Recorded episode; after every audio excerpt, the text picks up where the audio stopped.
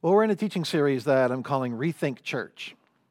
The question that often goes unanswered is how did the message of the gospel even make it out of the first century? I mean, how did it survive the Roman Empire and Roman occupation of ancient Israel?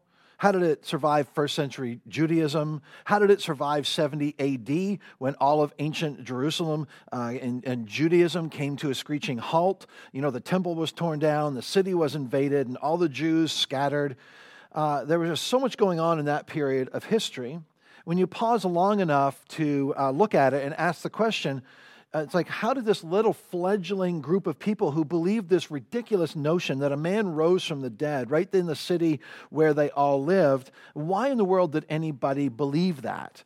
And how in the world did that message escape the first century? It's kind of unbelievable to think about that 2,000 years ago, a handful of people poured into the streets of Jerusalem two months after the resurrection and said, Jesus, who was crucified right outside those walls over there, rose from the dead right outside those walls over there. And we are eyewitnesses to a resurrected Savior. We interacted with him, and suddenly the city of Jerusalem is turned on its head. And within a few weeks, 5,000 men, plus all women and children, had embraced the idea that Jesus was the promised Messiah of God, the Jewish fulfillment of the coming Messiah. That the Messiah had indeed come to Israel, had died on the cross for the sins of the world, and had risen from the dead. And suddenly, Jerusalem is in chaos. There's excitement, there's conflict. There's this new movement that's kind of wreaked havoc with the delicate balance of power between Rome and the temple leaders because Rome gave permission to the Jews to do certain things, and the Jews, in exchange, decided that they would keep the people under control. So there's this delicate balance of power. And suddenly, this new movement that was referred to as the Way, it wasn't called Christianity yet, it was just called the Way, it threatened that balance of power. And so there was resistance and a persecution broke out. And the apostles were, were arrested and flogged, which meant they, they could have died. They were sent back to their homes and warned no more teaching about the name. They wouldn't even say it. No more talking about the R word, the resurrection. And Luke tells us in the book of Acts that they went back and they just couldn't keep quiet. They were so bold. And finally, an organized persecution breaks out and for three years, Christians, as they would eventually be called, Christians were scattered throughout that region, fleeing this persecution. But everywhere they went, they told this crazy story that a Jewish carpenter named Jesus, who came, became a rabbi, he was sent from God. He was killed by the Romans and the Jews. They worked together on this. And but now he's risen from the dead. And either I am an eyewitness or I spent time with people who were eyewitnesses who actually saw and interacted with a resurrected Savior. So, three years later, something incredible happens. Three years into this widespread persecution of the church, one of the ringleaders of this persecution, a guy named Saul, who we know as Paul, had an incredible conversion and suddenly became a leading voice for the very thing that he'd been persecuting. Then he decided to do something really crazy he de- decided to take this message outside of Palestine, outside of Judea, and spread it throughout the known Greek world, throughout Turkey and Greece and all along the Mediterranean rim. And all those little dots on the map represent places where Paul went and created little ecclesias. Remember that word from a few weeks ago? Little gatherings, little called out congregations, little churches and for years, he traveled in this part of the world, and everywhere he went, even to these Greek speaking cities and these primarily Roman cities, and said, God has done something unusual. It is the fulfillment. It is the culmination of all of this religion. It's the fulfillment of Old Testament law. It's a fulfillment of all of this Old Testament prophecy. And it is the birth of a new covenant, a new understanding and agreement between humanity and God. So, for the rest of his life, Paul went through this entire region of the world teaching uh, this message, planting all these little ecclesias, all these little churches throughout the Mediterranean rim, which leads us to today's story. Meanwhile, while Paul is doing all of this back in Jerusalem, which is sort of the hub of everything Christian at that point, there's a controversy that's brewing. And it's very, it's interesting and it's so relevant to where we are today. And I think it's relevant to the modern church and for us at Faith Community. This is about 20 or so years after Jesus has, uh, rose from the dead. This is right after Paul finished his first missionary journey where he's spreading the gospel to all these non Jewish people. And here's what the controversy was about It was about this who gets in? Like, who should be a part of the church? And how good do you have to be? Like, how many rules do you have to keep? How holy do you have to be? How much of your lifestyle do you have to clean up before you can be accepted in the church? What does it actually mean to be a follower of Jesus in terms of lifestyle? So, like, how good do you have to be? And the controversy is very understandable uh, if you understand the first century. You had a group of Jewish people who had, like, the Ten Commandments and basically 600 other laws that they had been brought up to keep. They believed that Jesus or Christianity or the way was an extension of Judaism. Because after all, I mean, he's the Jewish Messiah. And so they just assumed that in order to become a follower of Jesus, that you first had to become a follower of Moses. That essentially you had to become Jewish before you became Christian. So suddenly, all these Gentile believers from all over this region of the world where Paul has been now found themselves kind of stuck. They're like, wait, wait, wait, wait a minute, wait. Paul, Paul told us, he assured us that Jesus died for our sins, that we can have peace with God through grace, through the forgiveness that Jesus brought. And now the leaders in Jerusalem are sending us all these messages. So just wait a minute, hold on. In fact, they actually sent people out to some of these churches to say, say wait, wait, wait, slow down. Uh, it, it's not that simple. First, you got to memorize some things. You got to do some things. You got to jump through some, some hoops. You got to clean up your act. Then you can embrace Jesus. Then you can become a church person. So the early church is wrestling with this thing. And I want us to look at this this very first church business meeting because in this very first church business meeting, as they wrestled with this tension of grace and truth, there's some huge takeaways for us as we think about our responsibility and our stewardship of being leaders and participants in the modern church. So if you have your Bible, and want you to, and you want to follow along, we're going to be in the book of Acts again, uh, chapter 15. I'm going to read you the story, and I just got to warn you up front in case your kids are here. This is a little PG 13 ish. Uh, it's in the Bible. Uh, we're we're going to stumble upon a thing that may make you uncomfortable but I, I, I kind of want us to be uncomfortable because it's just unbelievable what the early church got tripped up on right out of the box. So I'm going to invite you right now to uh, take your kids over to FCF Kids, or if you're with us at Church Online, just press pause and take your kids out of the room. And uh, okay, so here we go. Here's what happened. Now that I have everybody's attention, Acts chapter 15, verse 1. Certain people came down from Judea. That's the capital. That's where it's all going on. That's where the apostles are to Antioch. So, Antioch is the first place actually that the word Christian was used to describe people who were following the way, the way of Jesus. And they were teaching the believers. So, you got these Jews that came down from Jerusalem to Antioch. Here's their message to these brand new Christians. Certain people came down from Judea to Antioch and were teaching the believers unless you are circumcised according to the custom taught by Moses, you cannot be saved. And they're like, okay, wait, what? Like, wait, unless you have a surgery, you cannot become a Christian. Okay, Paul didn't tell us about that part.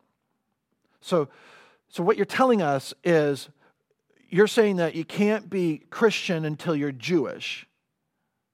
And they're like, that exactly right. All you Jewish guys, or uh, sorry, all you Gentile guys, you can't become Christian until you become Jewish. So here's the deal. If you're going to be saved, if you're going to be a Christian, if you're going to participate in the church, this had this brand new thing here, you got to be Jewish, which means you guys are going to have to have a minor surgery, okay, to be saved. It's, it's, and they're like, "Whoa, what?"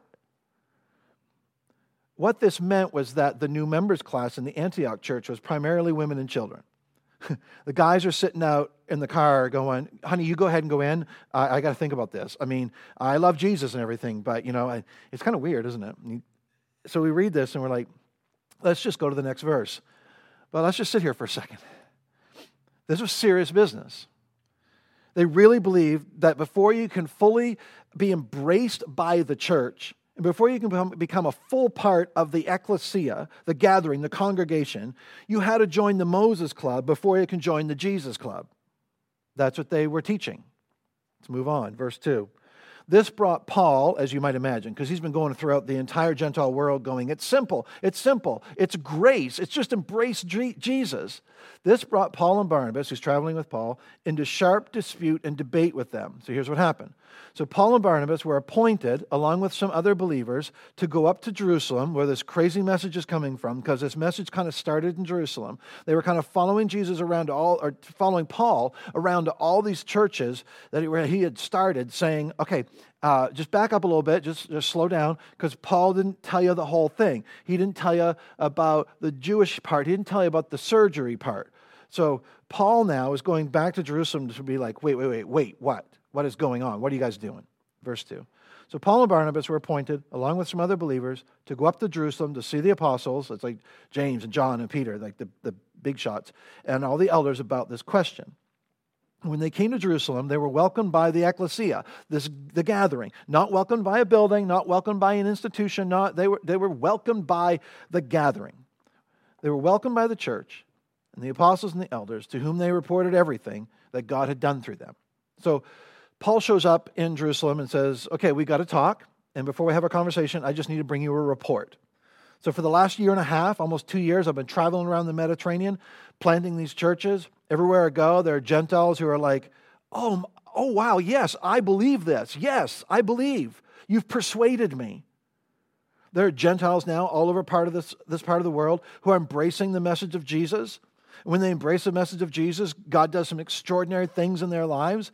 And we're starting all these churches as we travel, and I haven't been telling them to clean up their act and become Moses followers before they become Jesus followers. I haven't been front loading the gospel to say, okay, there's some things you've got to start doing, there's some things you've got to stop doing, and we probably need to give you maybe, I don't know, let's say six months to see if it's all going to stick. And then if that works out, then you can have go to a class and become part of the church. He's like, I haven't been saying that. So, guys, we're sending sending mixed messages to the Gentiles. Let's sort this out. So he made a report. This is really, this is really fascinating. Acts uh, 15, verse 5. Some of the believers who belonged to the party of the Pharisees, this is really significant. When Jesus rose from the dead, even some of the Pharisees said, You've totally messed up my categories, but how could you not be the Messiah? So some of the Pharisees have joined the way, that they are so committed to the law of Moses, right? So they're struggling. Oh, by the way, Paul was a Pharisee. So some of the believers who belonged to the party of the Pharisees stood up and said, The Gentiles must be circumcised and required to keep the law of Moses. Now, for us Gentiles, when we think the law, even in context of like Old Testament, we think like the Ten Commandments, right? Those are good commandments. We like all of them, uh, we don't obey all of them all the time, but we want our kids to obey them. Uh, but that's, that's really not what this is talking about. There were over 600, depending on who you read, either 612 or 613 laws in the Old Testament. So here's what they're saying P, uh, Paul, we want you to get back on that boat. We want you to go to all those cities that, where you've started all those churches. We want you to train all those new believers in how to change their entire lifestyle to adapt to 612 new laws. So, because we, like you know, Paul, they got to eat different. They got to dress different. They got to walk different. They got to they got to obey the Sabbath. They got 612 laws. They got to get into a class. I mean, once they've developed a lifestyle with these 612 laws and have a surgery, then they can be part of the church. And we're like, that is absurd. But here's where we're going to be careful before we judge them too harshly. If you've been in the church for, I'm just going to say over 10 years, or maybe, maybe it's only five years, this kind of thinking creeps in for all of us. It does. If we're not careful, we all settle into our own version of Christianity, and suddenly somebody or something comes along that doesn't fit our version, and we become a little bit like the Pharisees, even the Pharisees who had followed Jesus, and we become a little judgmental. And that's what's happening in the first century here. Verse 7 After much discussion, Peter got up and addressed them. Brothers, you know that some time ago God made a choice among you that the Gentiles might hear from my lips the message of the gospel and believe. God, who knows the heart, showed that he accepted them. Don't even know the law, don't even know there are 10 commandments, much less 612 commandments.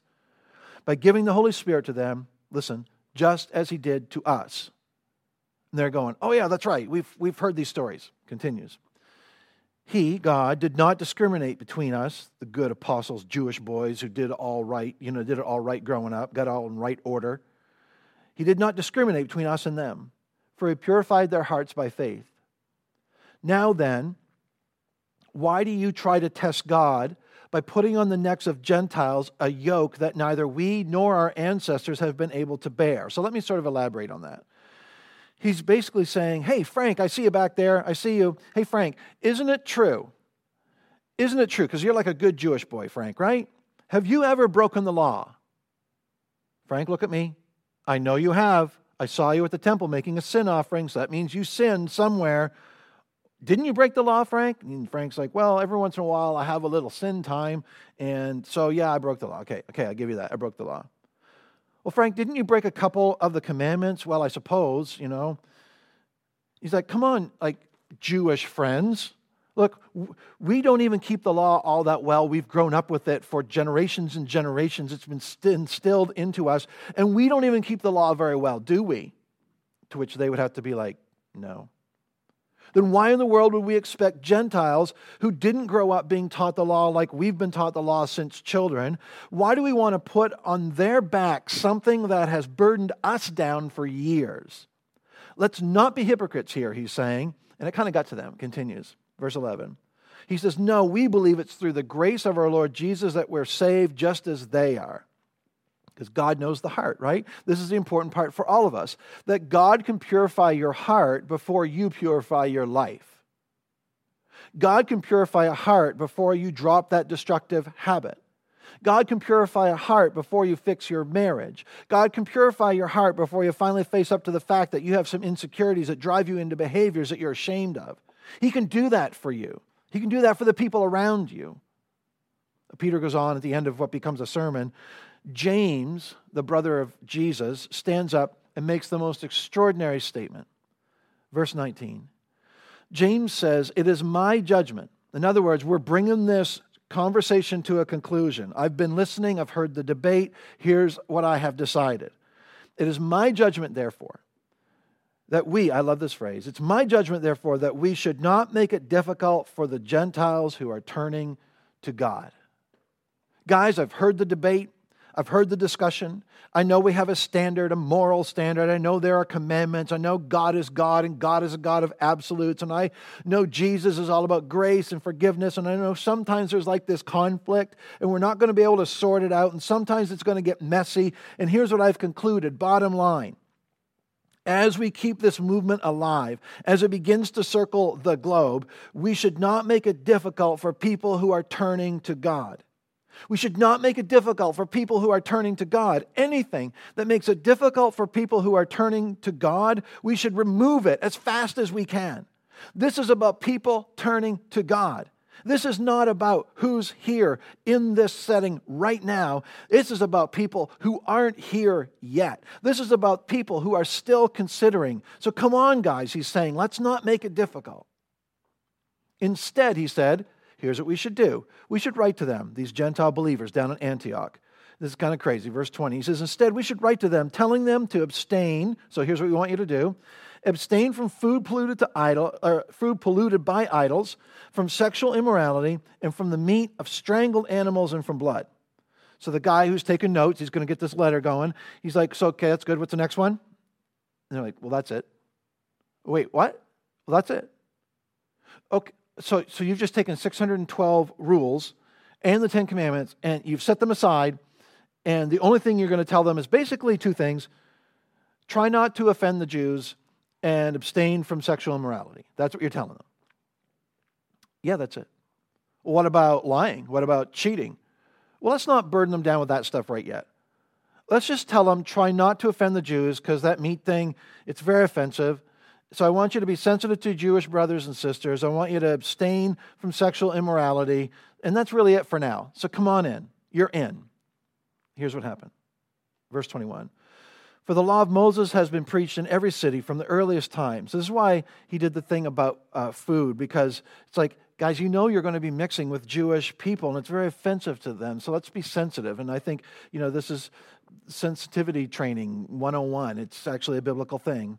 Verse 21 For the law of Moses had been preached in every city from the earliest times, and it's read in the synagogues on every Sabbath.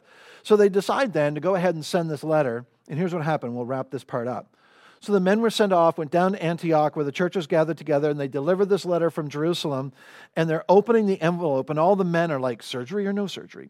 Surgery or no surgery? Come on, let's go. We really want to know what's in that letter. It's a big deal, okay? Verse 31 The people read it and were glad for its encouraging message. Now, this is a big subject, and obviously today is not enough time to go into all the details of this, but it's a big deal. It's a big deal for us.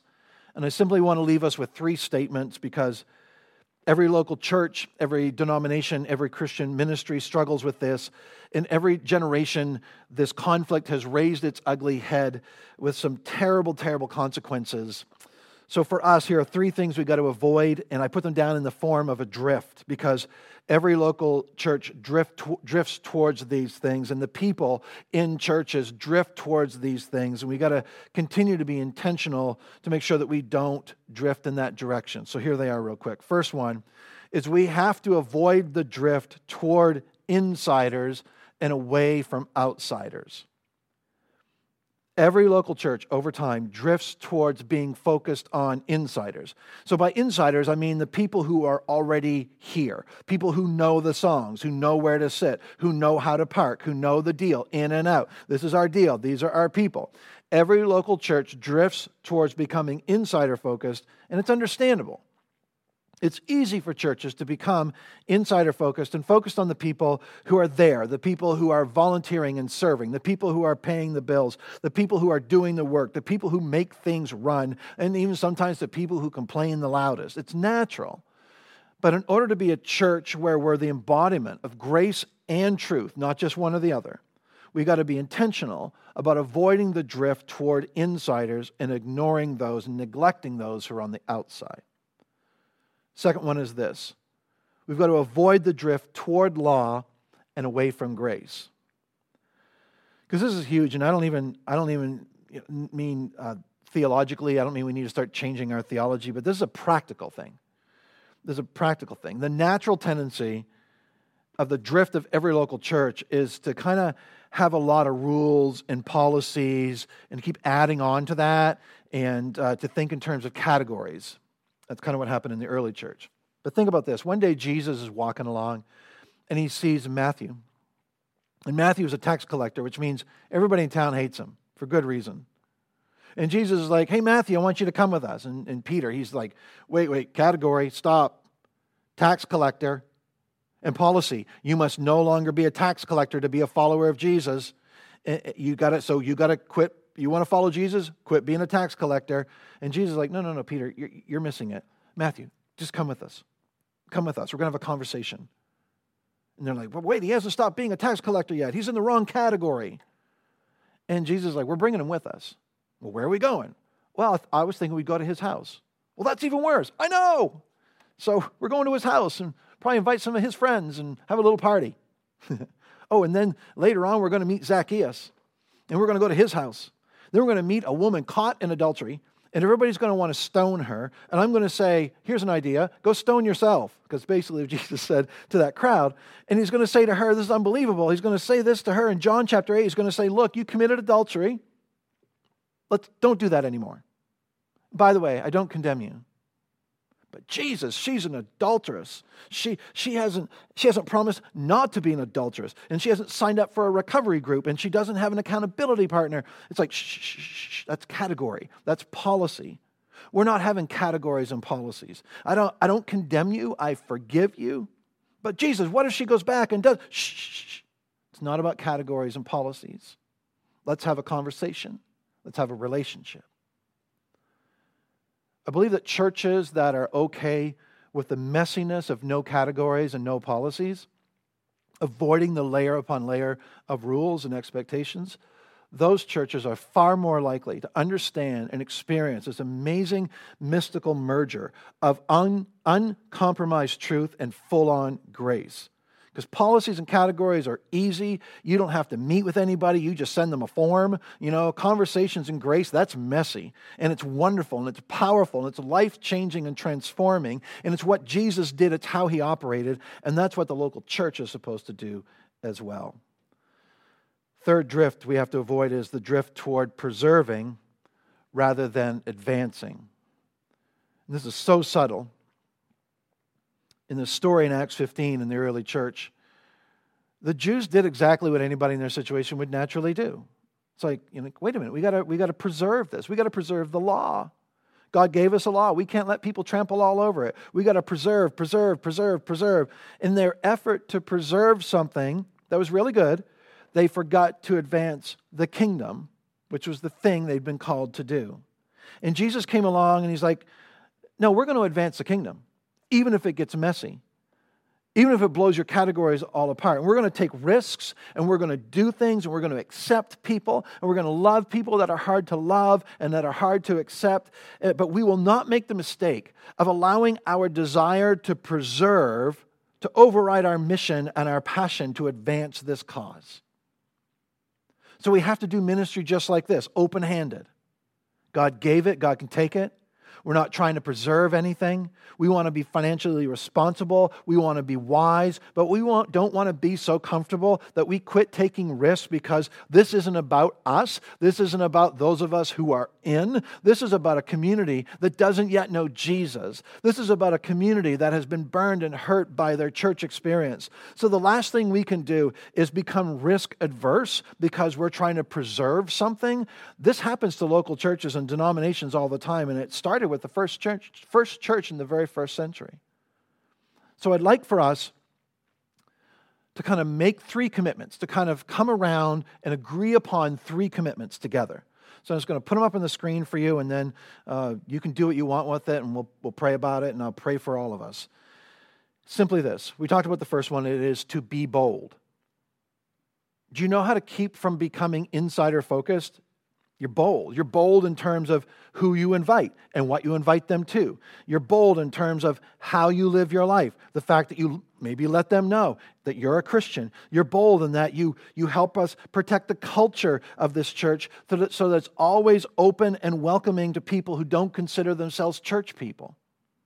And then, secondly, on top of boldness, we have to err on the side of grace. When there's a conflict between a moral imperative you know, here's what the scripture teaches. We absolutely love the scripture, it is our authority.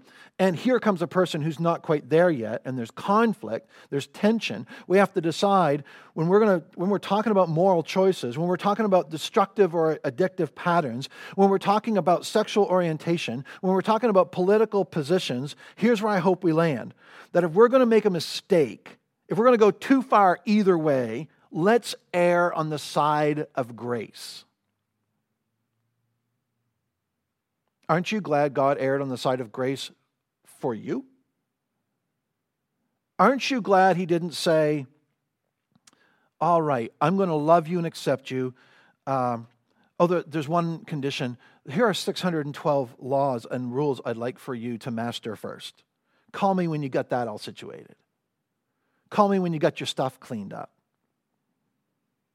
Why would we not err on the side of grace? It's how we ensure that we are a growing, energetic, future oriented church and we never become about categories and policies. So be bold. Let's err on the side of grace. And the last one is simply is to remain open-handed. I hope we take more risks in the next generation of our time together as a local church than we ever did at the beginning. We have more to risk, we have more to lose, but we have more potential than we have ever, ever had before. So let's not become a church that accidentally drifts into a posture where we're trying to protect something as opposed to advancing something. Because you know what? We believe James is right, don't we? We believe James is right. When he stood up and he says, You know what? I can't answer all the questions about this. This is pretty nuanced. There's lots of tension. I can't address all the particulars, but here's what I know. Let's not make it difficult. We should not make it difficult for those who are turning to God. So, if we can be intentional about avoiding these drifts, if we can be intentional about trying to be a church where this mystical thing of truth and grace come together in a powerful, dynamic way, then perhaps God will continue to use us. And perhaps God will use you to do something unique and remarkable in our generation as we continue to be a part of something big that we call the church. Let's pray together. Heavenly Father, we come to you this morning and we're humbled that you have entrusted us with the stewardship of the ecclesia, your called out gathering. There have been many times in generations past and in our own experience where we have not stewarded this responsibility well, where we've not exercised wisdom and discernment, where we haven't acted in bold, with boldness and uh, the cause of Christ and the work of his kingdom has been hampered for that. And so we acknowledge that and we confess that today. And we want to just renew a commitment to be bold about the calling of Jesus on our lives for the sake of those around us. We want to renew a commitment to err on the side of grace. And we want to remain open handed with what you've entrusted us with. May you receive all the glory for anything good that comes out of our lives or comes out of our lives together in this church. May it not be about us, but may you receive all the glory. And we thank you in Jesus' name.